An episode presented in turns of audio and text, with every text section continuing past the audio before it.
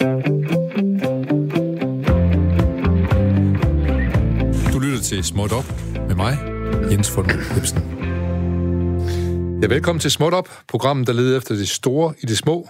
Programmet, der ser stort på små skamysler.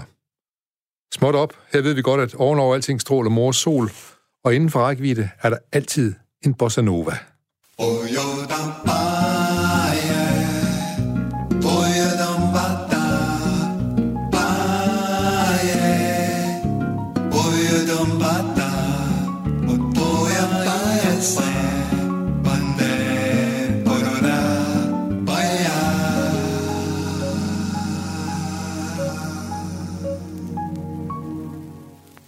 Ja, velkommen til timen her mellem 12 og 13 på denne onsdag. Vi er igen klar til her i småt op og lade en dør gå op og vente spændt på, hvem eller hvad der må komme ind. Og lige nu er der nogen, der banker på. Hvad må det er? Jamen, det er Breaking Spot. Hvor godt. Vi har nogle små nyheder.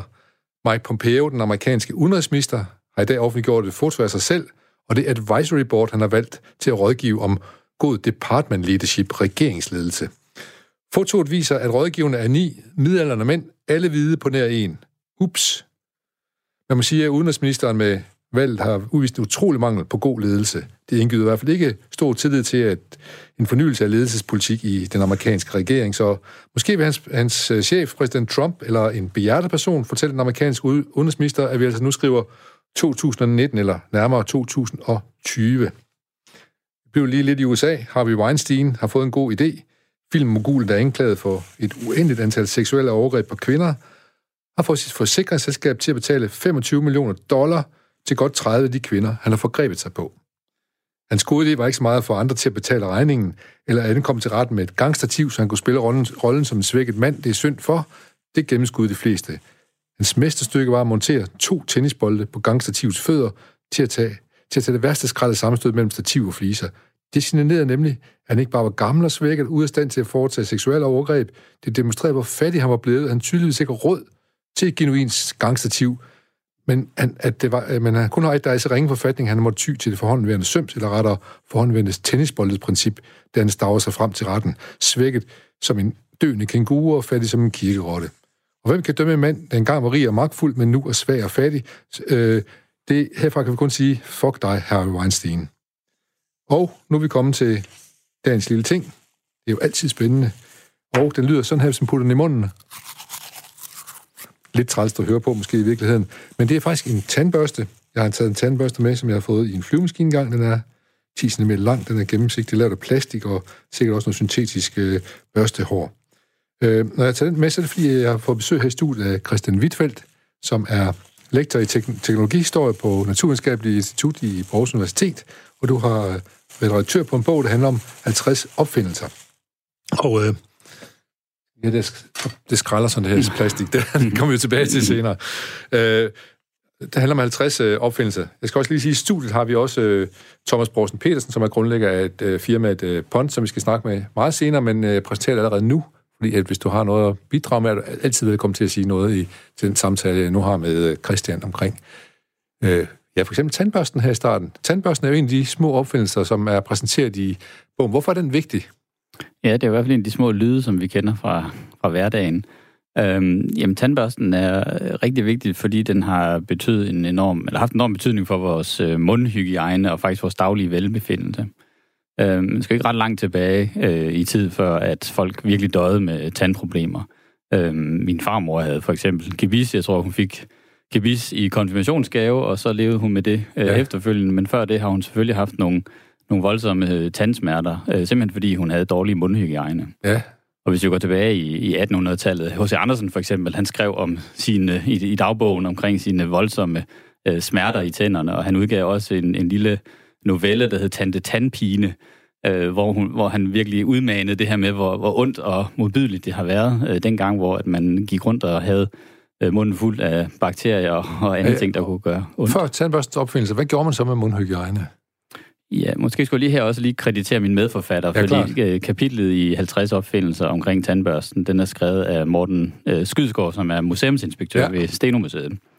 Øh, men Morten han fortæller, at øh, jamen, tandbørsten er egentlig en gammel opfindelse tilbage fra, fra 1700-tallet, hvor man for første gang begyndte at eksperimentere det med det her med at sætte børster på, på en stang, man så kunne skrubbe øh, munden med. Ja.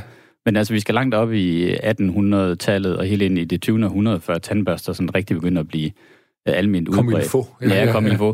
Og det har noget at gøre med altså, hele opdagelsen af, at øh, huller i tænderne skyldes øhm, øh, dårlig mundhygiejne, det skyldes bakteriedannelser i, i munden, og en måde at fjerne det på, det er så ved hjælp af tandbørsten. Så det er kajens værste fjende, det er tandbørsten? Det må man sige. Ja. Øh, men som, og så skal vi jo, øh, altså skoletandpleje og sådan noget, der er nogle skoletandklinikker allerede i øh, starten af 1900-tallet, men vi skal helt op i 70'erne, altså 1970'erne, før at det begynder at blive at der kommer en lov omkring skoletandpleje, ja. og det begynder at blive alment, at øh, skolebørn får deres tænder efterset, og ja. man begynder ligesom at rådgive dem omkring tandbørstning. Nu, nu var jeg over i, sådan i, i, i tandlægens historie, ja, ja, ja, ja. men, men det, det er jo ved at sige, at det er i hvert fald tydeligt at se, når man rejser rundt i verden, at, øh, at danske unge har betydeligt bedre, og danske også ældre, øh, har betydeligt bedre tænder end, øh, end folk i mange andre lande. Ja. Så generelt set. Og det tror jeg har noget at gøre, altså det har noget at gøre med det, at det er en del af en skolegang. Simpelthen ikke, altså at man, man ret tidligt i allerede i 0. klasse får besøg af skoletandlægen, som kommer ind og ja. fortæller, hvordan man skal gøre, og alle forældre er opmærksom på det, og, og bliver også øh, jo påmanet det, hvis, ved, når det er tandlægebesøg, hvis tænderne ikke er børstet ordentligt. Kan man forestille sig, at tandbørsten også har medført, at den, tandbørstens opfindelse har medført, at der blev kysset noget mere? Ja, det, ja, uh, det, er i hvert fald, det er i hvert fald blevet mere behageligt at kysse. og, og rarere. Jeg, jeg vil tro, altså mit bud vil være, at, øh, at kysseriet har været... Øhm, ja, det var også opfundet på et eller andet tidspunkt i, i 15-1600-tallet. Ja. Men, øh, men det er i hvert fald blevet mere behageligt at kysse med tandbørsten. Så det har vi også sagt tandbørsten for, kan man sige, ja, ja. og tandpastaen selvfølgelig. Ja. Men så siger du 1700-tallet, er de første tandbørster. Ja. De er jo ikke lavet af plastik. Nej, det var de ikke. Øh, jeg ved faktisk ikke præcis, hvad de var lavet af. Øh, men plast, hår, sikkert, plast, den der. Ja, plastik-tandbørster igen, det, det skal man op i 60'erne, 70'erne for øh, at finde, og det har noget at gøre med hele opblomstringen af plastindustrien, som ja. vi måske kommer tilbage til ja, senere, det gør, det, det, det gør vi i hvert fald. Ja. Men man kan sige, det med, med plastik, det er jo, at, at, at, at når det, plastik kommer, så tænker man, nu kommer fremskridtet. Det her fremskridt, det kan vi alle sammen omfavne, for det er kun godt. Ja, Ja, plastik, det har altså særligt efter 2. verdenskrig, hvor at plastik blev sådan en del af en masse fabrikation, ikke? altså at man virkelig begyndte at bruge plastmateriale til rigtig mange forskellige ting. Så, og, og man kunne ligesom forme alt i plast. Hele ja. verden kunne bygges i plast, tænkte man. Så, så synes man det også, at øh, det, var, det var en del af den fremtiden, at, ja. at vi, vi simpelthen blev mere og mere i dag vil vi kalde det plastafhængige, men, men det forestiller man altså, det var en, en ønskværdig ting ja. på det tidspunkt, for det var billigt, det var nemt, og det var faktisk en slags demokratisering af mange ting, som tidligere har været rigtig dyre at anskaffe sig, ja. både i hjemmet og... Så det masse produceres nu og var billige og så videre. Netop, ja. Så fra herfra kan alting kun gå fremad. Ja, det var jo lidt opfattelsen i øh, 50'erne, 60'erne. Der er vi jo nok et andet sted i dag. Ja, det er vi jo nok. Det skal vi i hvert fald helt klart snakke med Thomas om også her lige om lidt. Så, øh, har du en lille kommentar til det, Thomas, nu øh, omkring, øh, hvorfor plastik ikke blev så fantastisk, som man lige troede engang? Jeg, jeg kan ikke lade være med at tænke på, at øh, før plasten, der brugte man vel træ. Øh, og, og, og processeringen af træ er, er kompliceret. Øh, den er i hvert fald langsomlig. Og, ja. og, og det, der er det banebrydende, er, at man pludselig kan begynde at lave det, man kalder øh, øh, sprøjtestøbning. Ja, formgivning øh, på en hvor, måde. Hvor man ja. med højt tryk øh, sprøjter plast ind i en form, og øh, i løbet af få sekunder faktisk kan lave en, en tandbørste. Ja. ja. Jamen det skal vi jo, det var vi i hvert fald glade for på et tidspunkt. Men det vender vi frygteligt tilbage til lidt med plastik, for det er også øh, dybt interessant. Der er andre små opfindelser, I, øh, I har beskrevet i jeres bog, som du er redaktør for, øh, Christian Wittfeldt. Øhm, P-pillen. Ja, p-pillen er jo også, kan man sige, en lille ting. Ja, den fylder ikke ret meget, effekt, ja. og øh, det virksomme stof i, i p-piller, hormoner, er jo øh, usynlige for det blotte øje. Men igen her, der har man at gøre med en, en teknologi, som har haft øh, en kæmpe betydning for, for samfundet. Uh, her er det så ikke tandhygiejne, vi snakker om, Nej. men jo muligheden for at styre uh, reproduktionen og uh, fertiliteten. Um, yes. Så p-pillen, uh, det er jo en opfindelse, der er gjort i uh, 50'erne, og det er en, en lidt bemærkelsesværdig opfindelse derved, at uh, den er sket i et samarbejde mellem uh, kemiingeniører og, og kvindesagsforkæmpere. Ja. Så det var simpelthen uh, den amerikanske kvindesagsforkæmper Margaret Sanger, som havde set øh, ved selvsyn, øh, at øh, det at få rigtig mange børn jo var en del af det at være fattig og øh, på kanten af samfundet. Yes. Ikke? Så hun synes jo, at hvis vi skulle gøre noget for de fattige familier i USA, så skulle vi blandt andet hjælpe dem til at styre det der med børnene. Undgå graviditeten også. Undgå graviditeten og planlægge altså familiestørrelsen simpelthen. Ja. Øh, det var ikke fordi, at de ikke ønskede det, men de havde bare ikke mulighederne for at gøre det. Og så gik hun i samarbejde med folk, som på det her tidspunkt arbejdede med hormoner, øh, og øh, betydningen for, øh, af hormoner i forhold til øh, fertilitet. Og man lavede nogle eksperimenter på kaniner, som så lovende ud, og så... Ja øh, besluttede man sig så for at lave... Hvorfor må et... det var kaniner? ja, ja det, øh, der får en hurtig effekt, ja, sikkert. Det, det. Øh, og det virkede, og så, lave, så besluttede man sig for at lave nogle ret, altså næsten hemmeligholdte eksperimenter i USA, fordi øh, på det her tidspunkt, så var der jo en anden form for, lad os sige, bonerthed omkring det hele spørgsmål omkring reproduktion. Ja, og formodentlig også religiøse Og religion, ja. ja, selvfølgelig ja. Øh, spiller også ind her, ikke? Så, Øhm, så det var nogle hemmeligholdte eksperimenter, der jo så, øhm, da de viser også at have øh, virkning for, for mennesker eller for kvinder, øh, så kunne man øh, ligesom overveje at begynde at øh, ja, masseproducere og, og indføre det. Ja. Og det har haft, altså det spiller jo ind, det kommer akkurat samtidig med, at der er sådan en, øh, det vi i dag vil kalde ungdomsoprør, eller 68'er bevægelse, ja, ja. ikke? Altså at, som jo har også har kvindefrigørelse på, øh, på dagsordenen, ja. og den bliver altså forstærket af, at nu har man så en en, øh, en teknologi her, altså en lille teknologi, som kan få stor betydning. Stop, jeg, jeg kan huske, at han lærer på universitetet og fortalte, at det var fantastisk øh, at opleve, at øh, p-pillen kom, fordi da han var ung, han synes, det var fantastisk for min generation, at p-pillen kom, fordi han var altid bange for at gøre en kvinde gravid, hvis de kom til at gøre noget. Ja. Så derfor så afholdt man sig rigtig meget fra sex. Der var afholdenhed måske de bedste midler til at undgå graviditet. Ja, men der var jo også andre metoder. Der var, det er der, det er der stadigvæk selvfølgelig. Men hvor lang tid der går der fra, fra, skal man sige, fra tanke til handling, og sådan til et stort gennembrud, til det gængse gennembrud med p-pillen? Jamen, der går ikke... Øh, altså, det er lidt afhængigt af, hvordan du ser det. Altså, Sangers øh, opfindelse, øh, hvis vi skal kalde det øh, den, den fik ret hurtigt stor betydning. Men altså, der er jo et langt øh, historisk forspil, som handler om, at... Øh, overhovedet forstå, øh, hvad vil det sige at blive gravid, og hvordan, ja, hvordan virker øh, ja. frugtbarhed. Ja, og... nu tænker jeg på opfindelsen af p-pillen. Ja, altså, der, ja. Der, for, for, for de begynder at sige, nu skal vi finde på et eller andet, og sætte den ligge ude i butikkerne for de fleste mennesker til, sådan, til brug. Det er vel...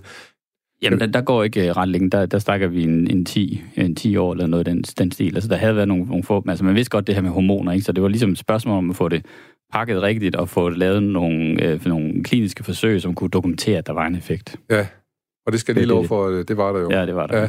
Men er der også nogle negative effekter ved den, ligesom vi snakker med plastikken der nu, nu, yes, nu kan vi det hele, og så alligevel så viser det også en, en, en downside. Jamen det er der, der er jo, ja. biv, ligesom der er ved langt det meste medicin, så er der bivirkninger ved brug af, af, af p-piller, og nu kan jeg ikke huske præcis, men jeg tror, det har noget at gøre med, med hjertekarsygdom, at der er ja. øget risiko, og der skal måske også være noget øget kraftrisiko øh, ved brug af, af p-piller. Ja. Og så er der jo mange, der har stillet os det spørgsmål omkring, jamen var det nu ligestilling? Fordi det, der blev forsket i, og, og også siden er blevet forsket i, det handler jo om kvinders reproduktion, og der er p-piller til kvinder.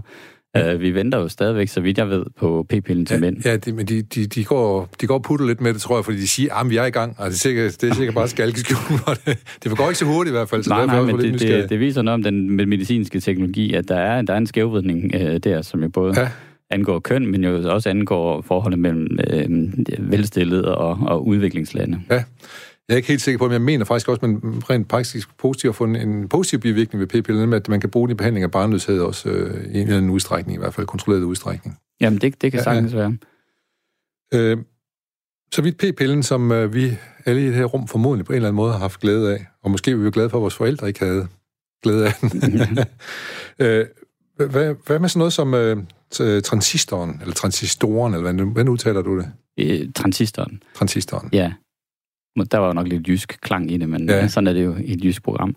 Øhm, ja, transistoren, altså der, den tog jeg med, fordi jeg synes, at øh, det, det her med det, det små, øh, det jo, der taler vi ikke bare om det, som nogle gange vi har tendens til at overse betydningen af, men jo også det, som rent fysisk er svært at se. Ja. Og transistorer er jo bitte, bitte små, Øh, og, og derfor, altså, ja, øh, men jo øh, har en enorm betydning, fordi transistorer, transistorer indgår i, i stort set øh, alle elektroniske kom, øh, komponenter, så, så vi bruger dem jo, altså de er jo i smartphones og computer og øh, med til at drive internet og så videre, så mm, man kan sige, at transistoren er i en vis forstand grundlaget for hele den IT-revolution, som vi hvor, har hvor, oplevet. Hvor lille er en transistor nu om stunder? Jamen, den er meget, meget lille. Altså, hvis, Jamen. øh, hvis, du, hvis, du, øh, hvis du har en, øh, sådan en, en normal beregningsenhed i en øh, øh, computer, du har, som består af mikrochips, så kan der være øh, flere milliarder transistorer på sådan en, Så vi, en vi, lille vi, chip. vi, vi er faktisk sådan helt nede på det sædcelle-niveau for, fordi nu nævner jeg det, fordi vi tidligere i det her program nemlig har haft øh, det er verdens mindste øh, celle hos mennesket, ikke? Ja, De kommer jo også, de er også meget, meget små, jo. ja, jeg tror, vi er langt nede under øh. Tændstørrelse, Ja, vi ja. er nede i nærheden af øh, atomart niveau. Ja. Ja. Og det er jo et af udfordringerne for øh, hele udviklingen i dag. Det er jo, at, at transistorer er blevet så små, øh, at man simpelthen ikke kan komme ret meget længere ned i størrelse, før man begynder at nå øh, det, man vil kalde øh, kvanteniveauet, altså ned på det på atomart niveau, der opfører tingene så lidt anderledes, end det gør op i vores Så størrelse. hvad er faren? Jamen, jeg ved ikke, om der er nogen fare forbundet med det, men... Øh, Man ikke kan kontrollere, hvordan det opfører sig. måske. Ja, det, det er jo det. Altså, der er nogle andre effekter på spil, som man så skal tage højde for. Det giver også nogle muligheder, fordi man snakker om øh, altså det næste store skridt i den for, øh, retning, den næste store udvikling, det vil være udviklingen af en kvantecomputer, som jo effektivt udnytter nogle af de øh, effekter, som er på øh, kvanteniveauet. Men det er ikke sådan, som vores normale computer gør, så der skal man ligesom tage højde for, at vi er nu nede i nogle små størrelser, som, som, hvor der kan være nogle kvantemekaniske effekter på spil, som man så skal tage, tage højde for, når man designer sin øh, computer eller smartphone. Ja. Nu har, det, nu har det ikke hørt, du er lektor i teknologi, og jeg bestemt ikke er det. Så det der med kvante, kvanteteknologi og sådan noget, du snakker om, og det, det forstår jeg. jeg, jeg kan, kan du lige forklare lidt omkring, hvad det er for noget? Jamen, det kan jeg godt. Altså, en normal computer, det er jo det, en transistor kan. Det er sådan en, øh, helt basalt, så er en transistor en tænd- og sluk-knap. Ja. Og alle computer, de kører, øh, sådan grund til, vi kalder dem digitale, det er, at de kører og beregner ting, laver ting ved hjælp af 1 og 0. Yes. Og det er jo sådan en tændt-sluk funktion, ikke? Og man har vist, at ved hjælp af 1 og 0, så kan man så lave alle de ting, som en moderne computer kan. Når man så, lad så forestille os, at vi bruger, i stedet for en tændt-sluk-knap, så bruger vi et atom. Ja, Og et atom har den egenskab, at den kan være i uendelig mange tilstande på en og samme tid. okay. Det vil sige, at den kan være, ja, Så altså, tændt og slukker på en gang. øh, tændt og slukke på uendelig mange øh, Måder. gange. Ikke? Så Ja. kan du godt se, at så har du, i stedet for, at du har en beregningsmulighed, der hedder 1 eller 0, så har du et, der hedder fra minus uendelig til uendelig. Ja, Okay. Og det giver bare et uendeligt mere større det. beregningsrum. Øh, og hvis det er enormt svært at, at få til at virke, øh, og man er sådan lige på grænsen af, at det begynder at, at, at kunne virke, men altså i teorien er i hvert fald, at hvis du kan udnytte den beregningskraft, der vil være ved at have flere knapper ja, ja, ja, ja, til ja, stede ja. på samme tid, som kan være både tændt og slukket i, øh, på rigtig mange forskellige måder, så kan man altså lave en computer, der langt overgår de computer, vi kender i dag. Jeg forestiller mig, en af bivirkningerne ved det her, det er, at øh, mange forskere de sidder og river hårdt ud af sig selv. det her. Ja, det, øh, nej, det tror jeg ikke, er- er det som forskere typisk. Altså, de, de griber jo muligheden og, og søger nogle penge for at uh, Ja. lave noget, noget mere forskning. Ja. Så hvad, er der noget, er der nogle nye fremskridt, vi kan se frem til inden for den nærmeste års tid eller to, tænker du? Jamen, det, inden for det nærmeste, det er ikke, en- vi snakker ikke et enkelt år eller to. Altså, hvis til kvantecomputer, det er øh, i bedste fald 10-20 år. Hvad kan vi se frem til om 10-20 år? Ja, ja altså, det, der, det, er jo spørg, det er jo svært at spå om, hvad, hvilken type af forbedring det vil give, men det, det vil jo give hurtigere computere. Øh, men der vil også øh, være nogle problemer forbundet med det, fordi mange af de krypteringsmuligheder, altså nu snakker vi jo meget om big data, og alle vores personlige data ligger et eller andet sted på en Ja. server i USA Ja. eller i Kina. Øhm, og det er jo krypteret, så det er svært at tilgå. Og kvantecomputere har netop den egenskab, at mange af de krypteringskoder, vi kender i dag, dem kan de bryde. Ja, Ikke? Så vi skal ligesom begynde at tænke helt nyt omkring det, datasikkerhed, og, og, og hvad vil det betyde? Det, vil, altså, det er jo på en måde en acceleration af den udvikling, vi har set inden for, nu, ja. ja. inden for informationssamfundet. Ja. Så på et tidspunkt, der tænker jeg, der, der, det jo nok, der opgiver man fuldstændig den der datasikkerhed der, fordi det, det blev uoverskueligt at beskytte den måske i virkeligheden. Ja, det er jo sådan, som øh, Mark Zuckerberg gerne vil tænke om det, men Ja. ja. Ja, altså, og og det, det kan godt være, men lige nu, der ser man jo det, også den modstridende kraft, ikke? Altså, der snakker om regulering, og vi kan skal prøve at se, om vi ikke kan styre det. Ja. Og Mathilde lige her ved siden af mig og passer teknikken. Det er jo, det er jo dig, der kommer til at gå ud over om til 20 år. Du har den alder der. Er det noget, du frygter, Mathilde, at, at, at, at der ikke er, er nogen sikkerhed for dine data? At, du skal bare tale den her. Ja. Øhm, på en måde, nu har jeg faktisk lige set den der øh, dokumentar på Netflix, The Great Hack. Øh, og det er da klart, at det sætter der nogle tanker i gang om øh, hele det her øh, med datasikkerhed, og ja. øh, hvordan de bruger ens data. Ja. Altså, jeg tror, at der, hvor det virkelig vil få en betydning også, det er jo sådan noget, når man snakker inden for kunstig intelligens. Altså, datasikkerhed er en ting, ja. ikke? men der, hvor der også virkelig sker en udvikling i, i computerteknologien, det er kunstig intelligens. Og, og der øh, altså, er vi jo oppe på noget, hvor det begynder at tænke, at jamen, altså, computer, de kan nogle ting, ja. som vi mennesker ikke kan, og de kan faktisk interagere med os på en, på en rimelig fornuftig måde. Ja, det er jo robot, robotter, faktisk. Ja, robotter, ja, ja og, og tænkende øh, altså computerprogrammer, som, som faktisk kan lære og forstå ting øh, mere eller mindre på egen hånd. Øh, og der kan man sige igen, hvis computerkraften bliver øh, forøget øh, væsentligt, ikke, så kan vi også ligesom nå et skridt videre i den retning. Ja. Øh, det er der mange, der er også frygter, fordi hvad vil sådan en kunstig intelligens, der er klogere end os? Ja, det må, hvad, de det, det, det må starte med at slå os i skak hver gang i hvert fald. Ja, det gør de allerede, ja, det det. og Go og Jeopardy og stort set ja. alle. Jeg ved ikke, om der er nogen spil tilbage, vi kan vinde over uh, computeren. computeren. Nej. Er det, er, er, prøv lige at vi er altid lidt fascineret af, hvad sker der lige lidt i fremtiden, og hvad, hvad er angsten for, for, hvad der kan ske? Du har lige nævnt noget af det, men hvad er det sådan mere konkret? Hvad, hvorfor er vi bange for computeren? Eller for robotten, kan man sige? Jamen, vi er, er bange. Det, det, det er det med den, den kunstige intelligens, som man, øh, man frygter. Øh, et teknisk ord for det, det er det, man snakker om, den teknologiske singularitet. Ikke? Og det er forestillingen om, at, forestille, at, at udviklingen, hvis vi kigger tilbage de sidste øh, 20-50 år, så er den bare gået hurtigere og hurtigere og hurtigere og hurtigere. Den er, og hastigheden, hvormed den går hurtigere, er også vokset hvis den kunstige intelligens bliver bedre og bedre ind i fremtiden. Så endnu hurtigere. Endnu hurtigere. Ja. Ikke? Så vil der komme et tidspunkt, hvor den begynder at sige, jamen måske kunne den kunstige intelligens finde på at opgradere sig selv. Ja. Ikke tænke, jamen den kunstige intelligens, som vi har designet, den er ikke god nok, tænker den kunstige intelligens. Måske kunne jeg gøre det endnu bedre selv. Og så kan jeg godt se, så kan udviklingen lige pludselig begynde at løbe rigtig så, løs. Ikke? Og så ryger kontrollen helt andet sted hen. Og så bliver det også noget, vi heller ikke kan forholde os til. Altså, så bliver det en, en form for intelligens, som vi ikke engang vil kunne fatte med vores intelligens. Ja, klart nok. og øh, så kan man jo begynde at spekulere over, hvad, hvad bliver menneskets rolle så i det samfund? Nu har jeg lige tænkt, at Mathilde og mine børn og sådan noget, de øh, ikke er vores børn, men Mathilde, Mathilde er på alder med mine børn. Og jeg tænkt, med alle her nye teknologi, fint, de kan bare have badeferie resten af livet, fordi vi har robotterne til at ordne det hele. Men der er også en stort, øh, et stort problem med det, fordi måske ja, også robotterne... Ja, det er også, det. Hvis, øh, spørgsmålet er, om de vil... Øh, give, os, give os fri til at holde den der. ja.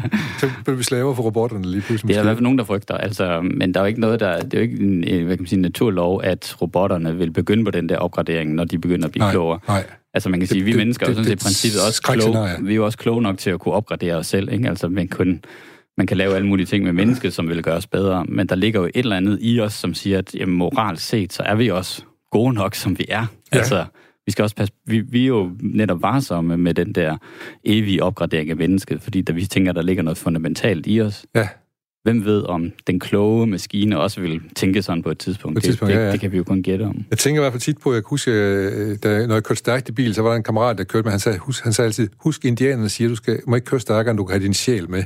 Ja. Og den risikerer vi jo at miste med den hastighed, der er på øh, teknologiudviklingen lige i øjeblikket, det, ikke? Det, er jo, det synes jeg, det er jo... Øh, ja, og det, det gør vi jo allerede nu, kan man sige, ikke? Altså, at øh, mange har den oplevelse, at der er ting i samfundet, som, som ligesom river os med så ja. hastigt, at, ja. at sjælen ikke rigtig kommer Kom med. med. Ja. Vi skal lige videre, fordi vi skal snakke om alt muligt andet, så nu, nu skal jeg lige snakke med dem her øh, øh, hvad hedder det... Øh, nanoteknologi, det har vi sådan set været inde på her, ikke også? Ja, det har vi lidt. Altså, ja. nanoteknologi er jo den teknologi, der opstår, når man begynder netop at kunne manipulere med øh, stof i, på det allermindste niveau, nemlig ned på atomart eller molekyleniveau. Øh, nano betyder egentlig bare, øh, det tror det kommer fra græsk og betyder dværg, og det er en forkortelse også for en længdeenhed, der hedder en milliardende del meter. Sådan. Så vi er helt nede i atomstørrelse.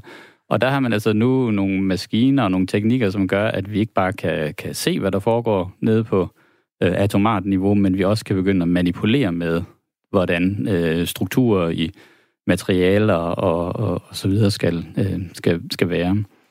Så der er jo nogle af mine kollegaer på Aarhus Universitet, blandt andet, der forsker i nanoteknologi, og de, de kan jo lave alt lige fra sådan nogle super smarte katalysatorer, der bliver sat i biler, som øh, virker på en øh, særlig effektiv måde, fordi de har manipuleret med overfladen i det, eller de kan lave nogle små bokse af DNA-molekyler, hvor man forestiller sig, at i fremtiden kan transportere medicin rundt i kroppen, og så lukke op på de steder, hvor medicinen skal bruges. Og, altså, du kan se, der er virkelig nogle store anvendelsesmuligheder. Meget af det på eksperimentelt niveau i øjeblikket, men der er også produkter allerede nu, som, øhm, som, som anvender forskellige former for nanoteknologi. Ja. Nå, det, Altså, nogle gange tænker man jo scary shit, men sådan er det ikke nødvendigvis jo. ikke nødvendigvis. Nej. Altså, rigtig meget nanoteknologi, som, øh, altså, det, det er jo medicinske, det er sundhedsteknologi, ja. ja. og det er smarte materialer, det er bæredygtige materialer, effektiv, energieffektive ja. materialer. Så det, det er der, hvor vi ligesom skal prøve at sætte og, og, og, på den måde hænger du sammen med tandbørsten også, måske, som også øh, var, var hvad hedder det, helbredende, kan man sige, ikke? Eller sundheds... Jamen, ja, ja, det, det, det, det kan du Omne. sige. Altså, tandbørsten er jo lidt anden. Øh, tandbørsten kræver er jo, er jo meget lavpraktisk. Ja, det er jo det, ja, det, det, er med på, det er med på, men, til men, nanoteknologi, men du men kan sagtens det skal hjælpe mennesker til, at vi får ja. et bedre liv, det er det, ja. det handler om. Eller, og jeg ved ikke, om der findes uh, tandbørster med nanoteknologi, men man kunne sagtens forestille sig, at de der børster bliver øhm, overfladebehandlet med et eller andet, som gør, at ja, de er, er mere... Og du tænker ikke konkret på, ja. at nanoteknologi skal bruges til en tandbørste, men, men vi har en opfindelse, som er med til at hjælpe i forhold til sundhed. Yes. Så ja. var tandbørsten også, som vi startede med, den hjælper også med vores mundsundhed og vores mundhygiejne. Det er klart. Ja. Og så nanoteknologien bruger vi også, siger du, så til at trans- måske transportere DNA øh, kasser rundt i kroppen og kan helbrede os rundt omkring forskellige steder. Det er et af perspektiverne, perspektiverne ja. i hvert fald, ja, ja, ja. ja. Men det er klart, det, det er samfundsnyttige formål. Det er jo det, vi gerne vil, øh, også som forskere, sætte ind og, og prøve at bruge teknologien. Så har, holder vi lige en lille pause, vi skal over til noget, øh, til noget med noget plastik nu, for jeg har nemlig lige et fromt ønske, jeg skal med her, når, når du siger netop det der. Lad os alle bede og håbe på, at bjertede folk vil blive ved med at finde på væsentlige småting som tandbørster, transistorer, golfbolde, rytmeæg, vandrenser og alle mulige andre småting, som gør livets gang på jorden lettere for flere, gør det sjovere og klogere. Og lad os bede til og ønske, at vi får færre denne verdens Pompeo og Weinsteiner i magtpositioner. Tænk lidt over det, mens vi hører Nana.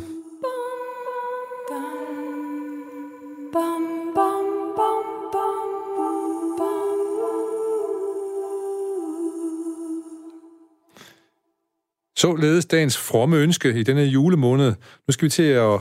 Nu skal det handle om plastik, og det, som måske ikke er plastik. Så vi er jo lige inde på, øh, øh at øh, plastik jo var... Christian, øh, at, at, at plastik var et fantastisk stort fremskridt for, for, for menneskeheden, og vi var meget, meget glade for det. Og så kommer, så kommer downsiden på det, eller nedsiden på det. Ja. Og øh, det sker jo tit med opfindelser. Er vi ikke enige om det? Nej, du skal, du skal ja, okay, lige svare på det. Ja, ja. Ja, jo, det... Øh, øh, jeg ved ikke, om det sker tit, men der, men der er i hvert fald rigtig mange tilfælde på det, man vil kalde utilsigtede øh, virkninger af teknologien. Ikke? Altså, hvor man designer teknologi med et bestemt formål, men så lige pludselig opstår der nogle, nogle, en risiko øh, forbundet med nogle andre ting, ja. som man så skal ja. håndtere. Ja. Jeg tænker tit, at begejstring, den har det med at skygge over at der også er, nogle andre ting øh, til stede. Ja, det, øh, det er jo det helt ret i. Jeg tror også, at begejstring er jo med til at, ligesom at kanalisere noget energi, nogle, ja. nogle, øh, nogle kræfter ind i øh, den udvikling. Og så uden begejstring, så tror jeg, så vil vi have meget svært ved at have sådan noget som innovation og, og, og opfindelse overhovedet. Ja, klart. Og, øh, og øh, Thomas Brosten Petersen, du har firmaet Pont, og du er, har innovationsvirksomhed kørt. Pont er en innovationsvirksomhed. I har kigget lidt på det med plastik og sådan noget, og fået nogle gode idéer omkring det. Prøv at fortælle om, hvad I laver i jeres virksomhed. Ja, altså, øh, hele fundamentet i vores virksomhed er, er innovation. Ja. Øh, det, det, er, det opstår ud fra en idé øh, om at prøve at erstatte det plastik. Øh, vi faktisk først efter 100 år, 100 år efter, at vi, øh, vi begynder at bruge det, øh, finder ud af, er problematisk. Ja. Noget af det første, der opstår, er problematikken omkring, at Øh, den konventionelle plastik, vi kender, er øh, oprindeligt fra råolie. Altså, man, man skaber plasten ud fra fraktioner i råolie.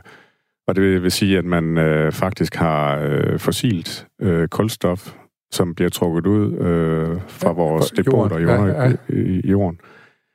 8% af alt råolie øh, går til at lave plastik af. Og det vil sige, at, øh, at det er med til at skabe den klimakrise, vi har lige nu. For ja. når vi efterfølgende brænder plasten af, så, så slipper den ud som CO2 i atmosfæren. Så energikrisen, er det både det, alt det, vi tager ud af jorden, og det, at vi ikke, øh, den måde, vi kommer af med det på igen, når vi har forbrugt det? Ja, altså den, den væsentligste del lige nu for os øh, øh, med plasten er øh, det udslip af CO2, den skaber. Ja, der er vel også nogen, ser nogle fisk, der vil synes, at det er også et problem, at vi bare smider plastikken i vandet. Ja, det er jo så det, der er opstået inden for de sidste, øh, vil jeg sige, 4-5 år, eller sådan noget. Man har begyndt at få opmærksomhed omkring mikroplasten. Øh, at plast rent faktisk ikke øh, forgår. Det nedbrydes bare til mindre partikler. Ja. Og det er det, vi så nu øh, finder som mikroplast i for eksempel fisk. Ja. Øh, og, i os selv. Ja, det er jo, det er jo, det er formodentlig meget plastik i, så det er noget, I ved noget om op hos jer, eller hvad? Ja, det skal der nok være nogen, det skal nok øh, nogen der, op, det der ved jeg. forsker Ja, i. ja. Ja. Ja, men jeg tænker, øh, at der, der er jo det her skrækhistorie med den her store ø, der er på størrelse med, med Danmark, der ligger ude her et eller andet sted, som er bare plastik. Øh, og Ja. den kommer vi vel aldrig af med, selvom at Mærsk eller andre behjertede folk mener, at de vil sende skib ud. Nej, altså det, øh, det, det er sollyset, der nedbryder der aggressivt slid, og i virkeligheden bliver det bare til mindre stykker, altså Ja. til, til mikro. øh, Så, så det kan godt være, at den blev lidt mindre, den ø der, men hvis vi ja, ved med at plastik ud. lidt Men, bedre måske, hvad, men, men, men, men vi bør i hvert fald få det samlet ind. Ja og, og så er de, øh, så I, I kommer med et bud på, at jeg allerede går i gang med at producere, ved jeg, eksisterer nogle år. Hvad, hvad, hvad, er det, hvad er jeres alternativ til det her? Øh, tankegangen bag ved vores øh, materiale er, at vi øh, skal stoppe med at bruge fossilt øh, kulstof. Og det, det får vi fra øh, altså det fossile, vi har her i verden, det er olie, gas og, og sort kul. Og det er egentlig depoter, der har ligget i undergrunden i millioner af år, som vi begynder at ekstrahere. Øh, Og når vi så brænder det af, så får vi det øgede CO2 i atmosfæren, og det er det, der skaber vores øh, drivhuseffekt lige nu. ja. Det, det vi øh, har taget fat i, det er at, at anvende øh, de støvsuger, der kan optage CO2 fra øh, atmosfæren, og det er, det er alle vores planter. Ja. Det vil sige, at planter kan stå øh, og via sollys øh, faktisk svejse øh, kulstof ned i øh, deres, øh, deres materiale, og, og, og ved at udnytte øh, det materiale, deponerer vi faktisk CO2 igen. Det vil sige, vi kan omdanne plantemateriale til produkter, Okay. som, er det eller til et materiale, som er processerbart på en måde, som vi kender fra plastindustrien. Men det er jo ikke nok bare at stille en stue, stuebirk op ind i hjørnet der. Er, hvordan, hvad, hvad gør I rent? Nej, nej øh, den stuebirk, du så vil stille op i en hjørne, den vil vi tage og putte igennem en øh, kompostkværn, øh, granulere den op til, til fibre, øh, Ja. ja. udskille fibrene fra det, binde den sammen med, med det plantebaserede lim, vi har udviklet, og, og så øh, kan vi dermed putte det i øh, for eksempel en sprøjtestøbemaskine, der laver en tandbørste. ja. Øh, Plantebaseret lim, hvad, hvad, hvad går det ud på? Som I har Det udviklet. går ud på, at, at øh, den lim, vi, øh, vi bruger, den er baseret på laktid. Laktid kom, kan laves ud fra mælkesyre. Mælkesyre kan laves ud fra øh, bakterier, der spiser kulhydrat. Øh, og det vil sige, vi, vi kan faktisk sætte nogle bakterier til at arbejde for os. Vi kan lade dem spise øh, planteaffald fra husholdninger eller fra industrien, hvor man har noget, øh, noget, nogle sukker, der, der, der kan omdannes til den byggesten, der hedder laktid, Ja. som nu kan i fremtiden vil være det, der erstatter det, vi oprindeligt fik fra råolie til at lave plast af. Okay. Så Det blev lidt kompliceret. det blev lidt kan- kompliceret. Så jeg skal prøve at, se, prøve lige at sige, at de her planter, I har, dem, dem kværner I.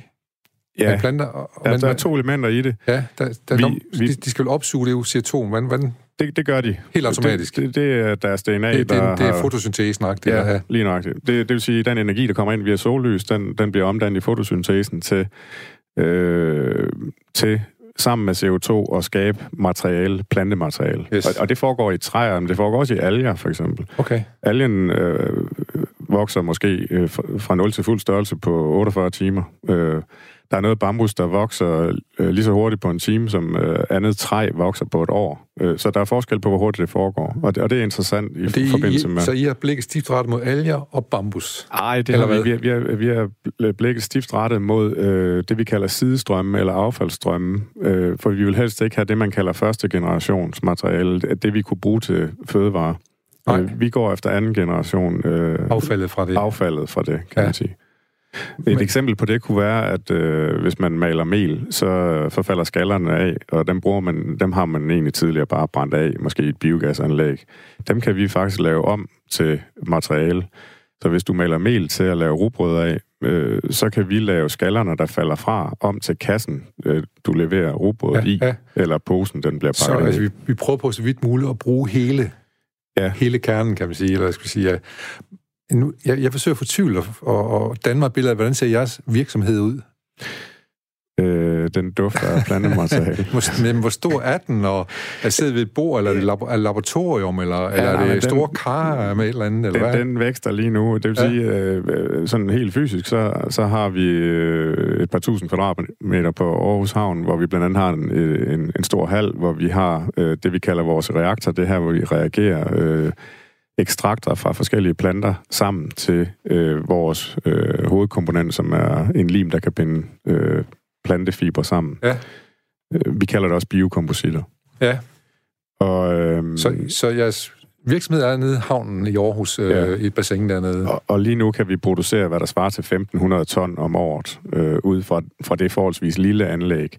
Men vi er allerede nu i gang med at etablere den, den næste fase, og det, øh, der ganger vi øh, med flere hundrede øh, i, i volumen. Er der plads til det i Danmark?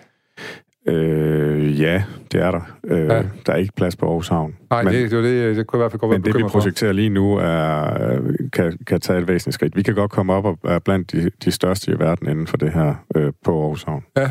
Er, er, er, øh, øh, har- kan I få affald nok, han har sagt, Ja. til at omdanne? Øh, øh, Hvor får I det fra? I får det fra, korn, fra melfabrikker eller hvad? Eller? Jamen, når, når nu vi for eksempel her i Aarhus, nu, der er flere kommuner i Danmark, der, der allerede samler bioaffald ind, og det starter vi også inden længe med i Aarhus. Så det, det affald, der kommer ind der, kan faktisk omdannes. Selv det affald, vi skyller ud i toilettet, som havner ved, ved vandværket, Ja. kan, kan omdannes til, til råmateriale. Øh, Som I bruger som en, skal man sige, en alternativ plastik Ja. fremstilling. ja, det er, det er det, vi kalder det en biokomposit. Ja. Øh, men det er et alternativ til plast, og, og det man, måden at forstå det på er, at det materiale, vi, øh, vi har udviklet, det kan processeres på samme måde som øh, konventionel plast. Så det, I har liggende nede i vandet nede i Aarhus Havn, hvor går det så hen?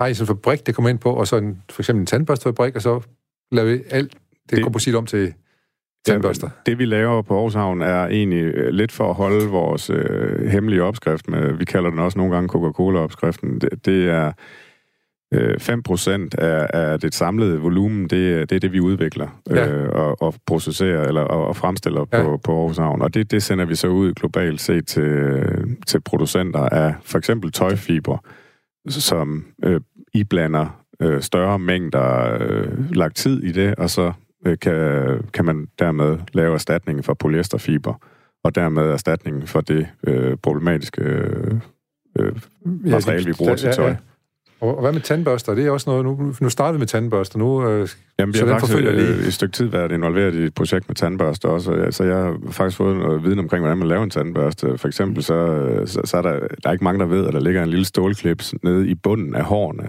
inde i tandbørsten, øh, som faktisk skaber nogle udfordringer i forhold til at erstatte den øh, med fuld okay. biomateriale. Hvilket jo er en opfindelse i sig selv, den lille plastik, eller hvad hedder det, metaldims der så? Ja, ja, der er en, der sidder og skummer fløden på det. ja. Øh, er det, er det, tænker du, at den her opfindelse, er det noget, du øh, skal være med i den næste udgave, der hedder, så kommer til at hedde 51 store opfindelser? Ja, det kunne den sagtens, og, og måske skulle man i virkeligheden lave en, der hed 50 bæredygtige opfindelser, fordi jeg tænker, at det er den vej, at mm, opfindelses- og hele teknologiudviklingen skal gå. Ja. Altså, vi, vi er jo blevet i stigende grad opmærksom på, at, at teknologi også er medvirkende faktor i, i klimaproblematikken og den I globale... løsninger? Ja, Ja. Så, så hvis man skal tænke løsninger, så skal man tænke jo både klima, men jo i virkeligheden bæredygtighed meget bredt, som, som FN's 17 verdensmål. Ikke? Altså, og det vi snakker med p-pillen, det er jo kunne også være en, øh, det er i hvert fald en faktor i forhold til sådan noget som sult øh, og, og fattigdom øh, i mange udviklingslande, ikke? hvor at det at have mange børn er en del af det at være fattig En og med til... du? men Ja, man ja. har jo så også mange børn, fordi man gerne vil ud af fattigdom. Ikke? Ja. Så der, der kan være, ja, der, der er mange udfordringer på spil, der jeg tænker, at teknologiudviklingen, den teknologiudvikling, vi har beskrevet i vores bog, det er jo tilbage i tid. Så Klart. der har bæredygtighed i hvert fald været meget lidt øh, i fokus. At Vi har et kapitel om vindmøller, hvor det selvfølgelig spiller en rolle, men ellers ikke. Men, men, der, men engang skulle man nemlig bare fremad. Sådan, det sådan tænker jeg i hvert fald på, på ja, det er rigtigt nok. Det var en anden type af fremskridt. Ja, I dag ja. vil man nok tænke fremskridt mere, som, som vi hørte Thomas Ja. ja. fortælle om, et, et, et bæredygtigt materiale, som genanvender andre typer af materialer, som kan indgå i mange forskellige produktionsgrene. Er det så fordi, øh, Thomas, I, opfinder det her alternativ til plastik, som det så ikke hedder, men det er let at forstå, når jeg siger det på den måde. Er det sådan noget, du gør, fordi at I, gør I det, fordi I er øh, optænder en hellig ild, og nu skal vi redde jordkloden, eller er det fordi, det er en fed forretningsmodel, eller er det i virkeligheden begge dele? Ja, det er blevet en heldig ild, vil jeg Ja, sige. ja. Øh, Fordi- I starten var det egentlig ikke. Nej. Øh, Der, der var det nok mere sådan en, en overordnet tanke omkring, at vi burde kunne, øh, kunne udvikle noget, der var lidt sundere end det bokse, vi gik og arbejdede med i gamle dage. Ja, Men, men øh, der, der sker et skifte lige nu, og det, kan vi, det oplever vi også med de store virksomheder, vi arbejder sammen med. Der, der er mere fokus på at, at få gjort noget ved den her klimakrise, og, og via de produkter, som virksomhederne har, øh, kunne præsentere noget for forbrugerne, som kan være med til at, at redde situationen. Så, så der, der er mere fokus på impact nu, end der er på, på bundlinjen i, i mange virksomheder. Ja. Ja. Det er et skifte, vi er midt i lige nu. Ja, det men det er jo klart. sådan set sympatisk, så hvis I så kan få noget ud af den anden, så, så, så er man jo ikke ked af det. Det er stadigvæk en god forretning. Ja, ja, ja. Det udspringer også lidt af en frustration med, at der fra politisk hold ikke sker så meget. Altså det er jo det, vi er vidne til i øjeblikket. Ikke? Det er jo, at vi har en enorm stor viden omkring hele klimaproblematikken. Men vi ser det ene store topmøde efter det andet, vi ser det ene store øh, nation efter det andet, ligesom trække tilbage eller ikke rigtig gøre noget. Ikke? Så, så jeg tror, der opstår den frustration, som ja. jo forhåbentlig også kan være med Tænker til, at så politikere, de gør bare sådan her, for det er ordentligt på universitetet ude i de innovative virksomheder for os?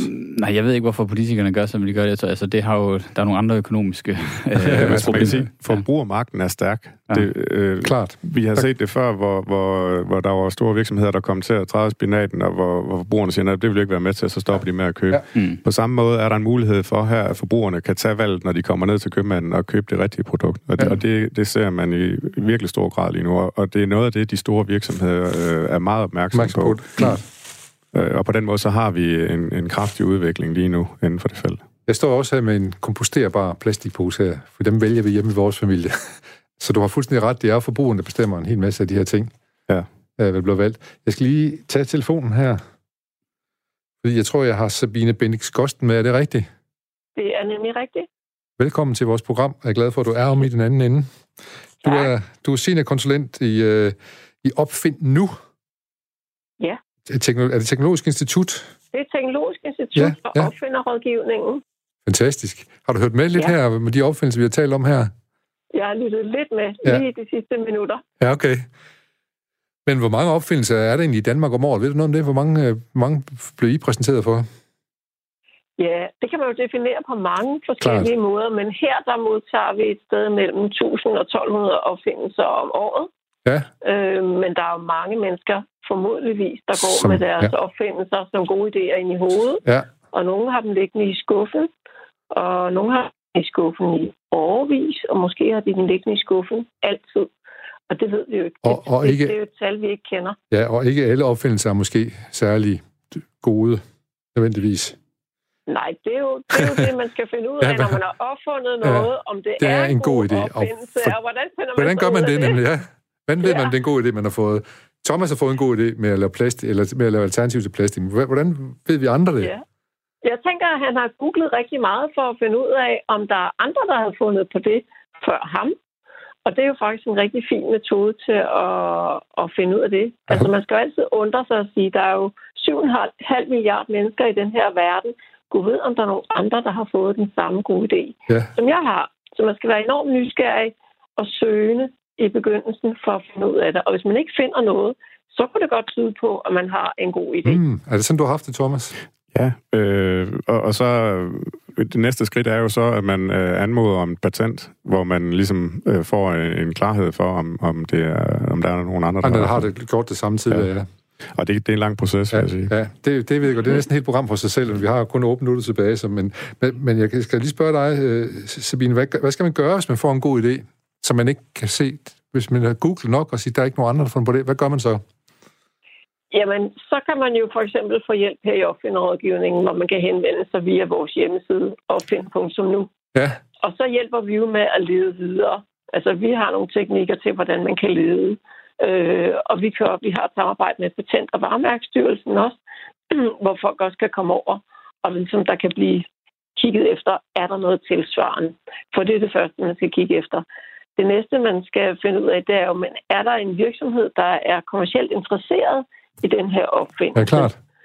Så laver de jo også deres egne undersøgelser af det. Og det er jo der, hvor vi ofte hjælper folk her via en licensaftale, hvor de overdrager udlevelsesretten til opfindelsen til, den virk, til virksomheden, så, som, som så kommercialiserer. Det, det, det, lyder, øhm. det lyder ret tillidsvækkende, for nu kommer jeg for eksempel fra musikbranchen, hvor, hvor man har haft rettigheder til hvad skal man sige, sin, sin, sin sang, ja. eller hvad man skal sige.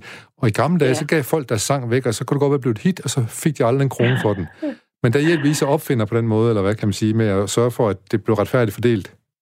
Det hjælper vi med, med forskellige juridiske aftaler, øh, hemmeligholdelsesaftaler og en licenskontrakt blandt andet, Ja, som, som hjælper med at beskytte opfinderen og sørge for, at opfinderne også får noget af det i sidste ende, nemlig en licensbetaling. ja.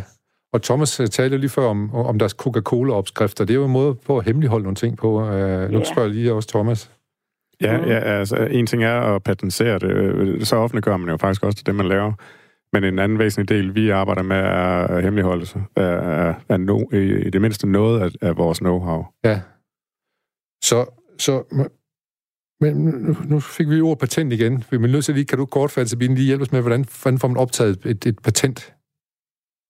Jamen, der, der skal man jo henvende sig til Patent- og Varemærkestyrelsen, og så, og så finder de ud af, så har de en masse mennesker siddende, der undersøger, om man kan tage et patent på det, man har sendt ind. Ja, Det er Og- de specialister. og så viser det, det kan du godt. Ja. Og, og så er ens lykke måske gjort, hvis der er en producent, der vil overtage det, men, men det koster vel også penge, det her, gør det ikke det? Ja, det koster mange penge, og det er en god idé at, se at finde en virksomhed først, der er interesseret i at kommercialisere det, og så den pågældende virksomhed kan løfte den økonomiske store udgift, der er med at få hjemtaget det her patent. Og så er der en betaling per år for et patent også.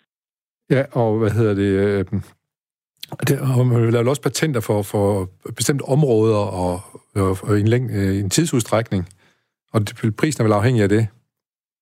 Du betaler per år, og et patent gælder i 20 år. Okay. Ja. Så det er også derfor, Lego nogle gange har været bange, fordi nu har de opfundet noget, som nu udløber patentet måske. Kan, man, kan, kan et patent udløbe, hvis man glemmer at betale, eller, kan det udløbe, ja, selvom man betaler? glemmer at betale, Så udløber det. Så, så, ja. Og så kan man sige, det er jo det, at medicinalindustrien er meget ops på, fordi det er jo, når deres patenter udløber efter 20 år, så ved de jo, at så står de andre virksomheder klar Det er klart, ja. med et kopiprodukt. Ja, det er klart, det så er står jo det. Meget, det er jo meget, meget, Ja. det er jo meget kendt fænomen, Ja. det her. Ja, jamen, øh, nu har vi snakket om p-pille. Det er sikkert nogle af de ting også, som måske der har været konkurrence om, der de 20 år, de er udløb, der kan man forestille sig. Men Thomas, hvor mange penge har I brugt på at lave patent på jeres? Du er både opfinder og producent. Det er jo en stor fordel. Vi øh, har øh, tre patienter kørende lige nu, øh, og, og faktisk øh, først efter fire år er begynder nogle af de første at lande. Og øh, jeg vil vurdere, at vi har brugt omkring 3,5 millioner indtil videre. Og så er det så verdenspatenter, I har på, på det, I laver. Ja. Dækker. Ja, og, og der vælger man jo så lande ud, øh, man er, som er væsentlige Ja. for patienter. Der, der går vi sådan ret generelt øh, de fleste lande i verden. Har du, Og- fået, har du fået hjælp af at opfinde nu, eller patentrådet, eller... Ja, vi, vi har, har noget, noget, øh, nogle hjælpende eksterne til at, at, at lave sanity check på de patenter, vi faktisk arbejder meget med selv Ja. øh, at skrive. Ja. Og, og, og vi har, det, der også er væsentligt her, det er at vedligeholde det, fordi øh, patenterne udløber hen ad vejen efter 20 år, øh, så det handler også om at afdække, som man kalder det, og, og tilføje nye patenter, så det, det, er, det er en løbende proces. Hold- Holdes løbende, ja. Jeg skal lige, vi har, vi har lige, øh, jeg skal lige høre til allersidst, Sabine. Øh, Mm. Hvad er den sjoveste opfindelse, du er blevet præsenteret for, som er blevet til noget, og som er blevet, vi kender i dag? Jeg vil sige, en lille opfindelse, som måske nogle mennesker kender, det er jo hjerteklappen, som blev opfundet for mange, mange, mange år siden, men som man fører ind via lysken i en blodår, og så Ja. op til hjertet. Og det afløser jo det der med, at man simpelthen skulle have skåret hele brystbenet op for at få en ny hjerteklap. Så det er jo en ret fantastisk opfindelse, Den, som gør, at mange mennesker har kunne leve videre, og så er man ikke igennem en kæmpe, kæmpe, kæmpe operation. jeg tror, vi er, Amen. nogen, vi er nogen, der er glade for, at du sad derinde og tog mod den og sørgede for, at den kom ordentligt videre. og, så håber, og, så- og så håber, der kommer rigtig mange gode øh, nye opfindelser i, øh, i løbet af 2020, og der er sikkert allerede nogen på vej, du ved noget om, som vi ikke ved noget om. Ja, Så, det er der. Ja, og det må, det må du jo ikke fortælle om, fordi så... Nej, Nej. det er meget hemmeligt. Nå, Vi har tavshedspligt jo. ja, men øh, jeg er i hvert fald glad for at snakke med dig, og du kunne, og, og du kunne fortælle os om det, du måtte fortælle os. Det var super dejligt. Tak skal du have, Sabine Bendix Kosten fra Teknologisk Institut. Tak for det. Selv tak. Godt. Og så skal jeg også sige tak til Christian Wittfeldt fra øh, teknologi, øh, lektor i teknologi, historie, Mm. ja, Aarhus Universitet, og Thomas øh, fra, øh, jeg bladrer i mine papirer, for jeg, jeg kan ikke huske folks efternavn, Brosen Petersen fra Pont. Og held og lykke med, med 2020 til jer. Tak. Tak for det. Så er vi ved at være klar til at skal slutte småt op. Jeg kan sige, at I kan høre programmet på podcast inden så længe, måske om et par dage eller to. Og øh, nu skal vi snart tilbage til virkeligheden, og det skal vi med et lille digt her af øh, Thomas Transtrømmer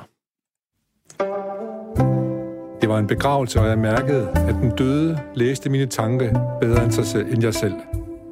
Årlet tav, fuglen sang, graven ude i solheden. Min vens stemme holdt til på minutternes bagside.